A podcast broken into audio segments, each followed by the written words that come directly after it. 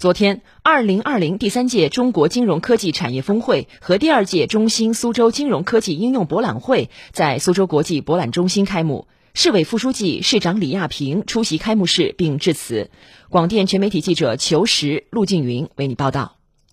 大会以“让金融更科技”为主题，为期三天，展区规模达一万两千平方米，有来自海内外超百家的银行、证券、保险等金融机构和金融科技企业集中亮相。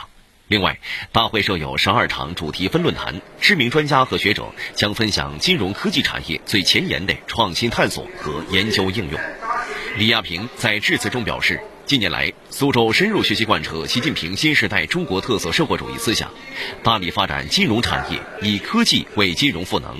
先后获批开展国家级小微企业数字征信实验区、金融科技创新监管等试点，涌现了一批供应链金融、长三角征信链、金融科技创新工厂等成果项目。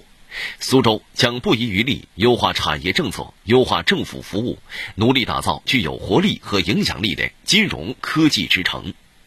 据了解，截至八月末，全市拥有持牌金融机构四百三十一家，境内外上市公司一百七十家，在中国基金业协会备案的私募基金管理机构四百一十三家，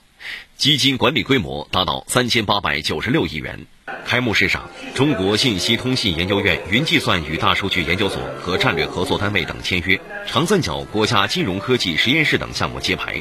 现在整个金融行业正在走向这个数字化，走向科技化。因为相当金融随着科技的赋能，会越来越多的深入到特别具体的一些行业、具体的应用中，包括一些工业生产制造的。大家这么多人今天能聚集在苏州来，也很明显是看中了苏州这个金融科技创新的一个土壤。市领导吴庆文、王阳，市政府秘书长周伟参加开幕式。